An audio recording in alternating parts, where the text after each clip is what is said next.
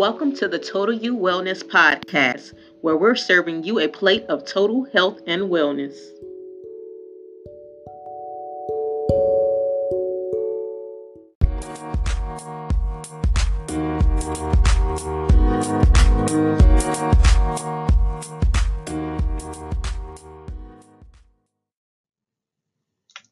Hey, it's Marvin Young, Family and Community Health Department Prairie View A&M University Cooperative Extension Program.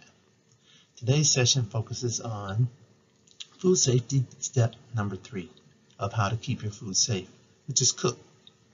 Cooking to the correct temperatures is yet another vital step in food safety. The rule to follow is to always keep hot foods hot and always cook to the proper internal temperatures. Keep hot foods hot by cooking to a proper internal temperature as measured by a food thermometer. Well, number one, cooking food to a proper internal temperature kills germs that can make us sick. Number two, check food to see if it's done by placing a food thermometer in the thickest part of the food, ensuring not to touch bone, fat, or gristle. Third, keep food out of the danger zone between 40 and 140 degrees Fahrenheit.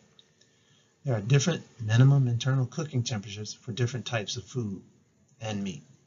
The minimum internal cooking temperature for beef, pork, veal, and lamb is 145 degrees Fahrenheit as measured by a food thermometer and not by eyesight.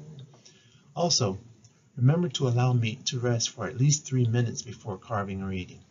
This allows the juices to redistribute and the meat continues to cook.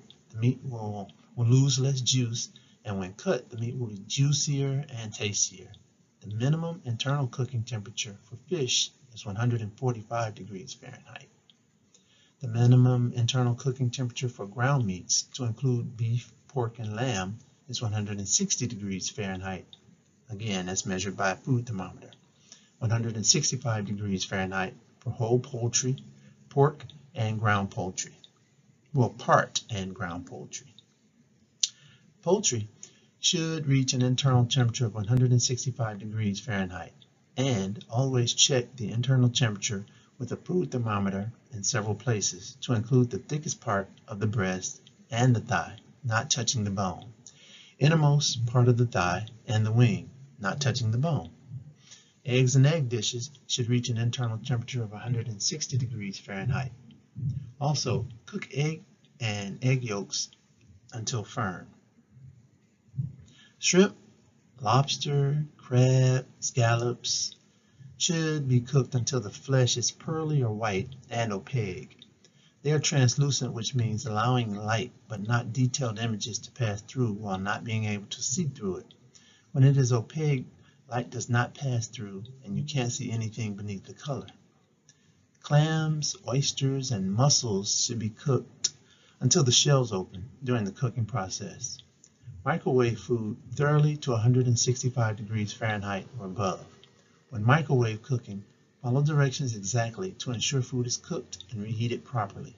When reheating leftovers or takeout meals that require reheating, the internal temperatures should be reached an internal temperature of 165 degrees Fahrenheit as measured by thermometer.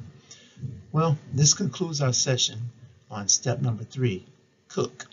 Please join us when we return for the final step, number four, which is chill, when our series returns. Again, we want to thank you for joining us and remember to uh, stay safe.